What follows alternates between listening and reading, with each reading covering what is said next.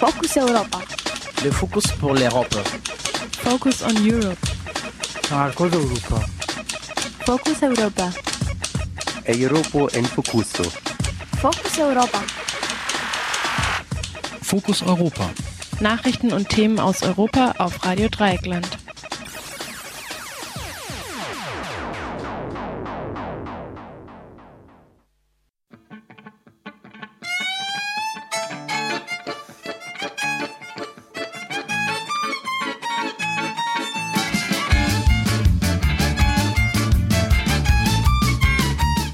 Willkommen zu Fokus Europa am 12. Juni 2014. Heute zusammengestellt mal wieder von der Maike. Fokus Europa ist das Europamagazin von Radio Dreieckland in Freiburg. Unsere Themen heute. Religiöse Fanatiker und das Ränkespiel in der Region. Zur Eroberung von Mosul in Irak und der davor ausgelösten Massenflucht. Jan spricht mit Thomas von der Hilfsorganisation Wadi. Außerdem Lost in Institutions, perdu dans le Parlement européen. Ein Bericht von einem Besuch in Straßburg.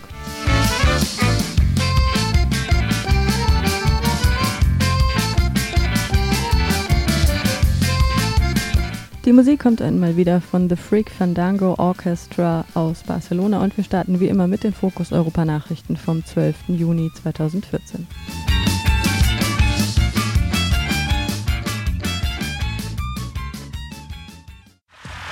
Focus Europa. Nachrichten aus Europa auf Radio Dreieckland. Rasanter Anstieg deutscher Rüstungsexporte. Laut dem Rüstungsexportbericht 2013 hat Deutschland seine Rüstungsexporte um fast 25 Prozent erhöht. 2013 erteilte der Bundes, das Bundeskabinett Ausfuhrgenehmigungen für Waffen, Panzer und andere militärische Güter im Wert von fast 6 Milliarden Euro, über eine Milliarde mehr als im Vorjahr. Auch der Verkauf der besonders umstrittenen Kleinwaffen erreichte mit über 80 Millionen Euro einen neuen Höchststand. Wesentlich verantwortlich für die Steigerungen sind die Ausfuhren in Länder mit demokratischen Defiziten und zweifelhafter Menschenrechtspraxis wie Algerien, Katar, Saudi-Arabien und Indonesien. Wirtschaftsminister Sigmar Gabriel hat eine restriktivere Exportgenehmigungspraxis bei Rüstungsgütern angekündigt. Die im Rüstungsexportbericht 2013 ausgewiesenen Genehmigungen fallen noch unter die Verantwortung der schwarz-gelben Regierung. Die europäische Rechte wird künftig eine Parlamentsfraktion bilden. Wie mehrere Medien aus Brüssel berichteten, scheint es der erstarkten Rechten im Europäischen Parlament zu gelingen, eine eigene Fraktion auf die Beine zu stellen. Zur Bildung einer Fraktion im EU-Parlament sind mindestens 25 Abgeordnete aus sieben Staaten nötig. Der französische Front National wird dabei die mit Abstand meisten Abgeordneten stellen, nämlich 24. Darum gruppieren sich der polnische Kongress der Neuen Rechten, die FPÖ aus Österreich, die italienische Lega Nord, Gerd Wilders niederländische Freiheitspartei, der belgische Flams Belang sowie Ordnung und Gerechtigkeit aus Litauen. Ein Sprecher der italienischen Lega Nord kündigte an, dass Marine Le Pen vom Front National heute Nachmittag die Gründung der Fraktion bekannt geben werde. Letzte Gespräche seien noch im Gange. Unterdessen wird sich die Alternative für Deutschland, AfD, der Fraktion der europakritischen Konservativen EKR anschließen, die sich um die britischen Tories und David Cameron herum gruppiert. Da die konservative Fraktion der Europäischen Volksparteien in der Vergangenheit immer wieder auf Stimmen der EKR angewiesen war, muss künftig möglicherweise die CDU um die Zustimmung durch die AfD buhlen. Trotz NSA-Affäre erweitert der Verfassungsschutz die Zusammenarbeit mit US-Geheimdiensten. Das Bundesamt für Verfassungsschutz hat im vergangenen Jahr mehr Informationen an US-Geheimdienste weitergegeben als in den Vorjahren. Dies geht aus Regierungsdokumenten hervor, die NDR und Süddeutsche Zeitung einsehen konnten. Das Bundesamt für Verfassungsschutz bestätigt zwar eine generelle Zusammenarbeit mit ausländischen Diensten zur Terrorabwehr, verweigerte jedoch Angaben zum Inhalt des Datenflusses. Der NDR geht davon aus, dass es sich unter anderem um Kommunikationsdaten und Angaben zu Reiserouten handelt. In der Vergangenheit hatten deutsche Geheimdienste bereits Informationen zur Ein- und Ausreise Verdächtiger, aber auch Mobilfunknummern und Verbindungsdaten weitergegeben. Den Recherchen zufolge hat sich in den letzten vier Jahren die Zahl der übermittelten Datensätze fast verfünffacht. Regierungsbildung im Kosovo unsicher. Trotz des erneuten Wahlsieges der Demokratischen Partei PDK von Regierungschef Hashim Taci ist momentan keine PDK-geführte Regierung in Sicht. Die kosovarischen Oppositionsparteien LDK, AAK und die neue Initiative für den Kosovo haben sich zusammengetan, um eine Regierung unter Taci zu verhindern. Zusammen haben sie rund 50 Sitze im Parlament, deutlich mehr als der Wahlsieger PDK mit 36 Sitzen. Wie in den meisten Ländern erhält im Kosovo die stärkste Partei im Parlament den Auftrag zur Regierungsbildung. Sollte die Opposition diese blockieren, stehen möglicherweise Neuwahlen an. Türkei, Prozess gegen Gezi-AktivistInnen beginnt. Heute beginnt in Istanbul der Prozess gegen 26 mutmaßliche Anführer der Gezi-Proteste von vor einem Jahr. Die Beschuldigten gehören der Organisation Taksim Solidarität an, einem Dachverband der Protestbewegung. Die Anklage wirft ihnen die Bildung einer kriminellen Vereinigung vor und fordert zum Teil lange Haftstrafen. In der Türkei sind insgesamt über 5000 Menschen angeklagt, weil sie die Proteste organisiert oder auch nur an ihnen teilgenommen haben. Erst gestern hatte Amnesty International einen Bericht vorgestellt, der der Regierung Erdogan ein vernichtendes Zeugnis ausstellt. Der Bericht der Menschenrechtsorganisation dokumentiert, dass Polizeigewalt in der Türkei weitgehend straflos bleibe, während friedliche Demonstrantinnen vom Staat aus fadenscheinigen Gründen zur Rechenschaft gezogen würden. Im Sommer letzten Jahres hatte sich der Widerstand gegen ein staatliches Bauprojekt im Istanbuler Gezi-Park zu einer riesigen Protestbewegung ausgeweitet. Neben der Polizeigewalt war vor allem der autoritäre Führungsstil der Regierung Erdogan Auslöser der Massenproteste.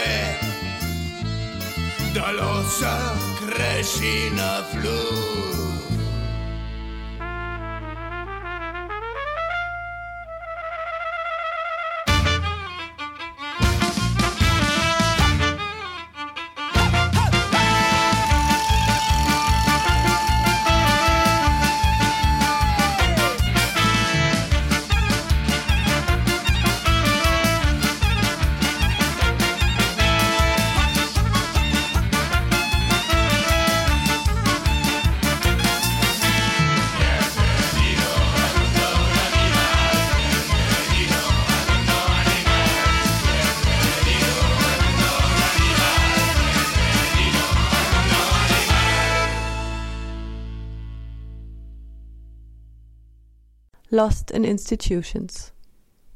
Perdu dans le Parlement européen.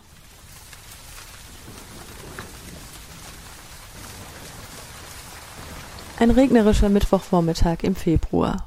Um die 60 Kilometer von Freiburg nach Straßburg mit dem öffentlichen Nahverkehr zurückzulegen, haben mein Kollege und ich fast drei Stunden gebraucht. Das letzte Stück legten wir mit dem Rad zurück. Kaum angekommen und nach nur einmal falsch abbiegen geht die Odyssee gleich weiter. Einer der zwei Sitze des Europäischen Parlaments in Straßburg ist zugegebenermaßen ein imposantes, sich in die Höhe windendes, gläsernes Schneckenhaus mit, so scheint es zumindest, Bäumen auf dem Dach. Davor die üblichen Nationalflaggen der Mitgliedstaaten. Wir betreten also die heiligen Hallen und kommen durch das erste Tor in einen runden Innenhof mit so einer Art Denkmal in der Mitte. Es regnet noch immer. Bis wir allein den richtigen Eingang finden, dauert's. Da gibt es einen Presseeingang, aber obwohl wir beide im Besitz eines Presseausweises oder so etwas ähnlichem sind, sind wir doch irgendwie nur Besucherinnen und Besucher. Dann gibt's mindestens noch zwei andere Eingänge. Einen für die MEPs, also die Mitglieder des Europaparlaments, und einen für die Sicherheitsleute. Und so weiter und so fort. Sicherheit wird hier erwartungsgemäß ganz groß geschrieben. Nach der üblichen Durchleuchtung all unserer Sachen, wie am Flughafen, werden wir durch lauchartige Gänge wie am Flughafen geschleust und stehen plötzlich mitten in einem wuselnden Ameisenhaufen. So live sieht das Ganze noch sehr viel, viel größer aus und auch Millionen von Leute da. Sehr, sehr, sehr viele Leute hier.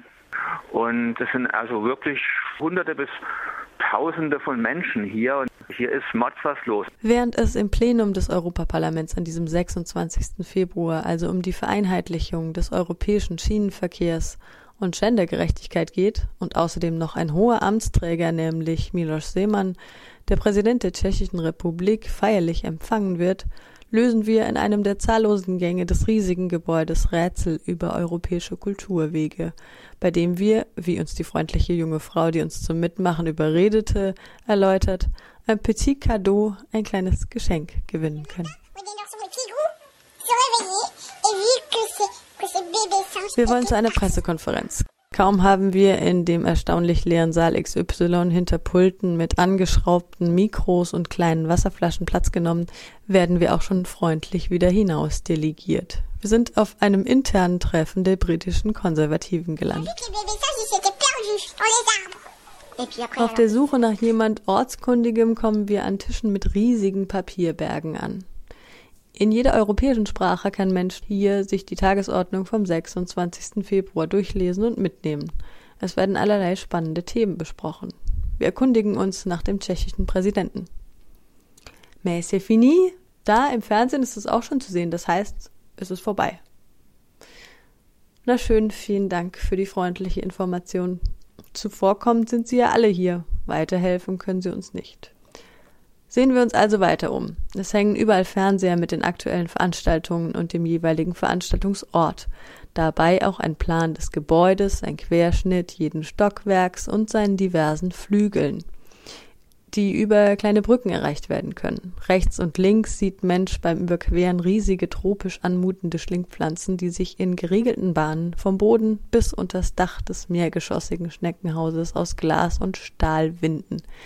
Geschmackvoll ist's auf alle Fälle. Es ist ein riesiger Glaspalast und jetzt rechts von uns ist ein was 40 Meter hoher Innengarten mit Kletterpflanzen. Das ist ein riesiges, ja, halbmondförmig gebautes, entlang von dem Kanal gebautes Glasgebilde und hunderte von Rolltreppen und Glasaufzügen und man kann immer so durchgucken auf die andere Seite, kommt da aber nicht hin, weil eben Glas und Luft dazwischen ist. Und Mike und ich suchen jetzt verzweifelt den Pressekonferenzraum. Da gibt es ein Café, das ist aber nur für die Mitglieder des Parlaments. Besucherinnen und Besucher werden in gläserne Bahnen gelenkt. Kaffee gibt's für uns Normalsterbliche im Erdgeschoss. Aber erst einmal gehen wir in die Bibliothek. Dort stöbern wir in der europäischen Presse. Eine etwas abgelegene Couch mit Blick auf den Rhein lädt zum Schnabulieren der mitgebrachten Brote ein. Bald kommt ein Fernsehteam mit künstlichem Licht und allem Pipapo. Wahrscheinlich wollen sie den tschechischen Präsidenten interviewen. Wir verziehen uns. Ins Plenum werden wir ebenfalls nicht reingelassen. Auch dort ist der Sicherheitsmann freundlich und charmant, auch zu Scherzen aufgelegt. Aber wir hätten halt die falsche Akkreditierung. Es scheint ihm wirklich leid zu tun. Inzwischen ist es später Nachmittag, höchste Zeit für Kaffee. Wir folgen den Pfeilen zur Cafeteria. Auf dem Weg kommen wir noch an der Sacharow-Ausstellung vorbei. Hier werden alle Preisträgerinnen und Preisträger des Europäischen Menschenrechtspreises vorgestellt. Dann gehen wir shoppen. An einem Souvenirstand haben wir die Wahl zwischen antiken, historischen und brandaktuellen Postkarten und eigens fürs Europaparlament designte Briefumschläge mit führenden Persönlichkeiten drauf. Wir entscheiden uns für das Konterfei vom heutigen Gast Milos Seemann und der kürzlich aus der Haft entlassenen ukrainischen Politikerin Julia Timoschenko.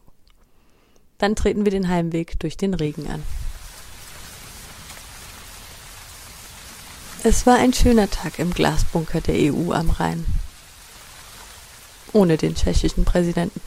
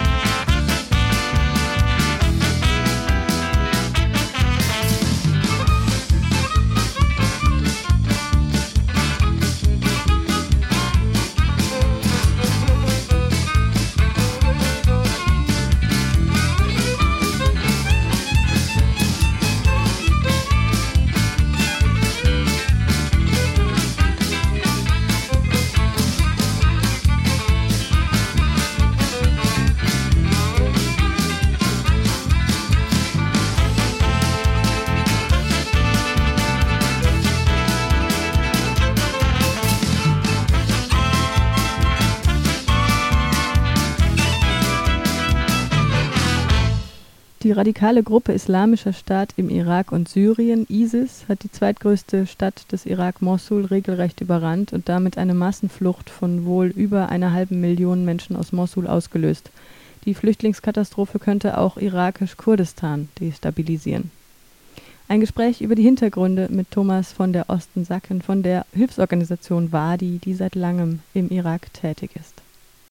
Ja, Thomas, was ist denn eigentlich los im Irak? Die ISIS-Gruppe hat Mosul erobert. Was geht da eigentlich los? In den letzten Monaten hat sich der Islamische Staat Irak und Syrien, eine Organisation, die Al-Qaida nahesteht und sich durch ihre ganz extrem brutale Praktiken auszeichnet, zunehmend im sunnitisch besiedelten Westirak wieder an Gelände gewonnen. Es gab ja Anfang des Jahres in äh, Fallujah und Ramadi ganz heftige Gefechte, wo sich schon gezeigt hat, dass die irakische Armee weitgehend unfähig ist, dieses Gebiet zu kontrollieren. Und äh, in den letzten Tagen haben Einheiten oder Milizionäre dieser dschihadistischen Organisation Mosul gestürmt oder Großteile von Mosul gestürmt. Äh, Wie geht, Dingen, das, wie geht das so einfach? Also Mosul ist ja ein, ein Riesending, das also nicht irgendwo so eine Kleingruppe so leicht erobern kann. Nein, also was man feststellen muss, ist, ISIS ist eine der bestorganisiertesten Milizen inzwischen im Nahen Osten. Al-Qaida war ja geschlagen im Irak.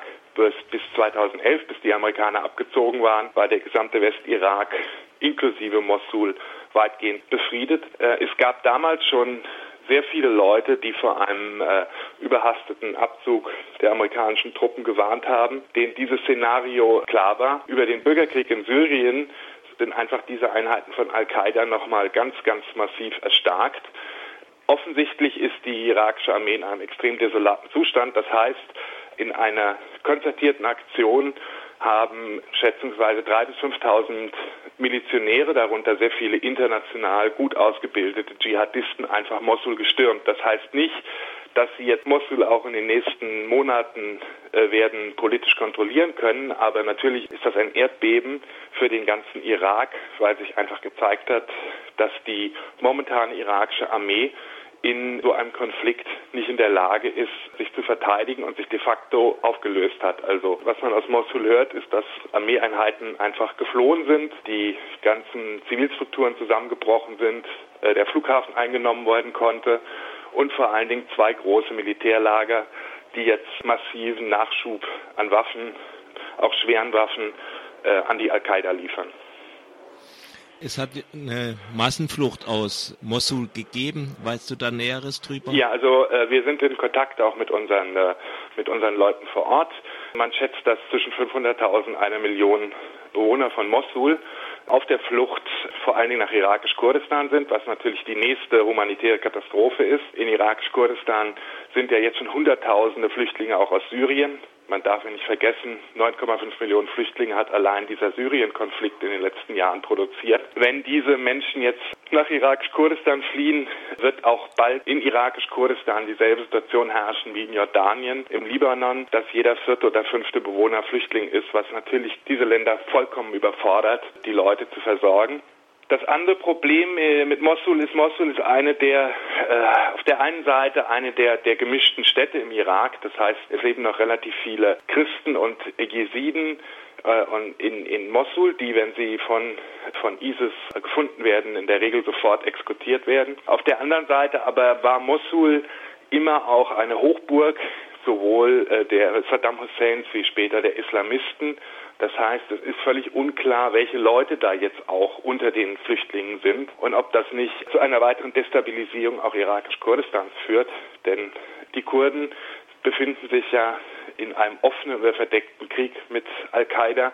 Man sieht das in Syrien und Al-Qaida hat auch immer erklärt, dass die irakischen Kurden Verräter sind und vernichtet gehören. Das heißt, wobei äh, die syrischen Kurden und die irakischen Kurden ja nicht äh, die gleiche also organisatorisch nicht verbunden sind. Also die syrischen Kurden ist vor allen Dingen PKK nah. Ja, aber an dem Punkt, ohne jetzt äh, die Hörer mit den ganzen Komplikationen des Nahen Ostens verwirren zu wollen, reicht, denke ich, erstmal aus äh, zu wissen, dass es äh, sowohl auf syrischer Seite wie auf irakischer Seite eine offene Feindschaft zwischen äh, den äh, Dschihadisten von Al-Qaida und den Kurden gibt und dass dieser Sturm von Mosul vermutlich auch auf irakisch-Kurdistan äh, auf unterschiedlichen Ebenen sehr, sehr negative Auswirkungen haben wird.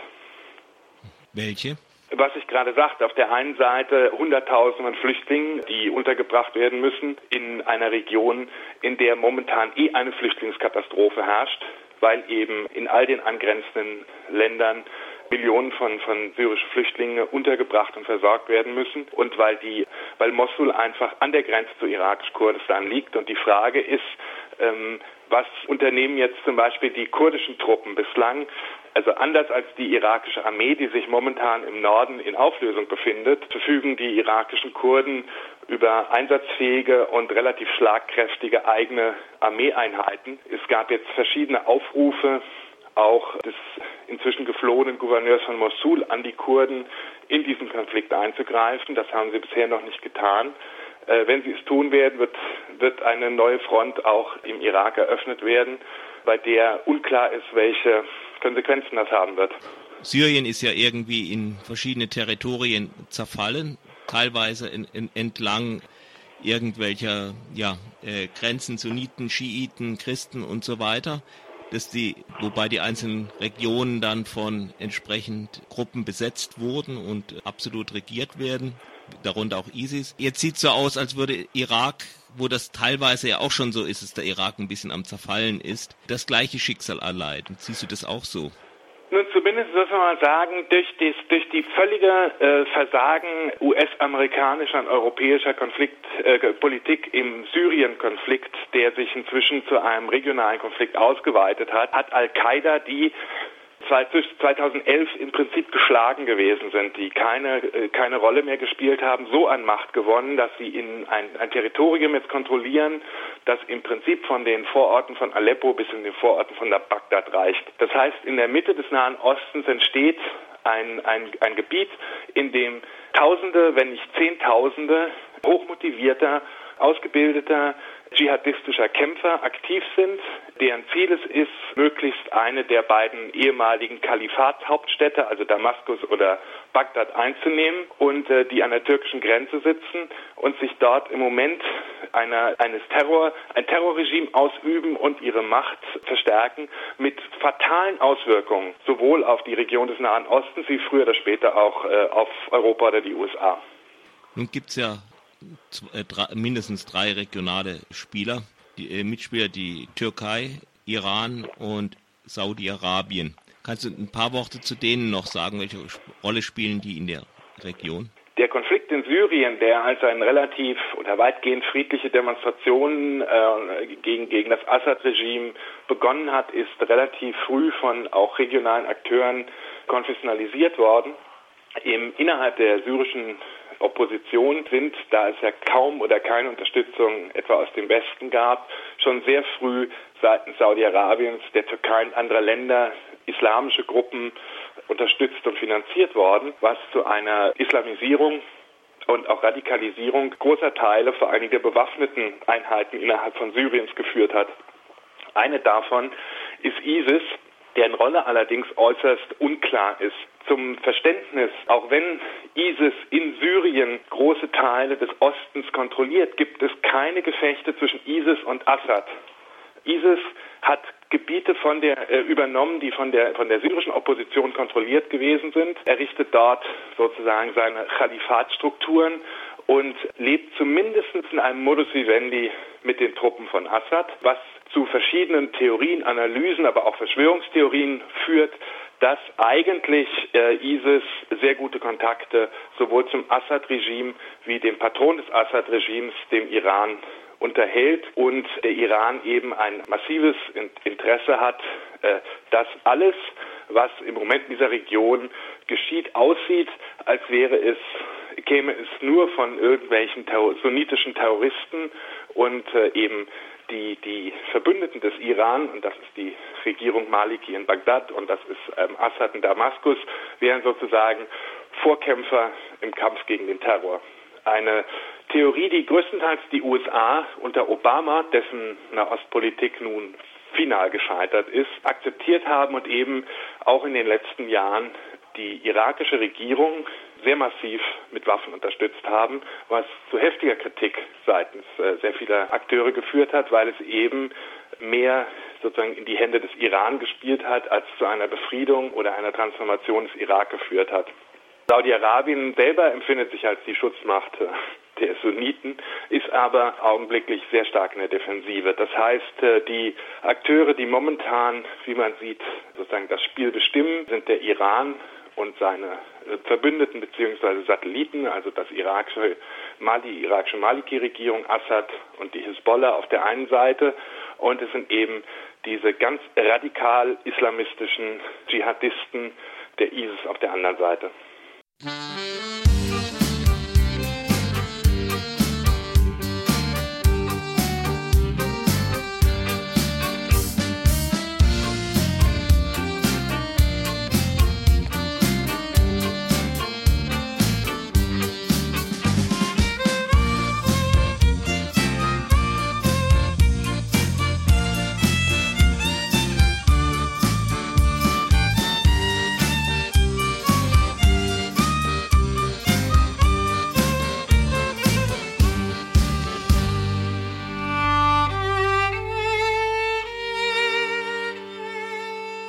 Das war's auch schon wieder von Fokus Europa am 12. Juni mit der Maike im Studio mit Beiträgen von Jan und meiner Wenigkeit.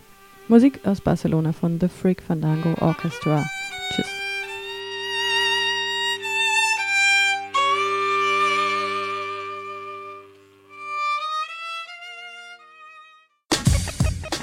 Das war Fokus Europa von Radio Dreieckland. Produziert mit finanzieller Unterstützung des Europäischen Parlaments.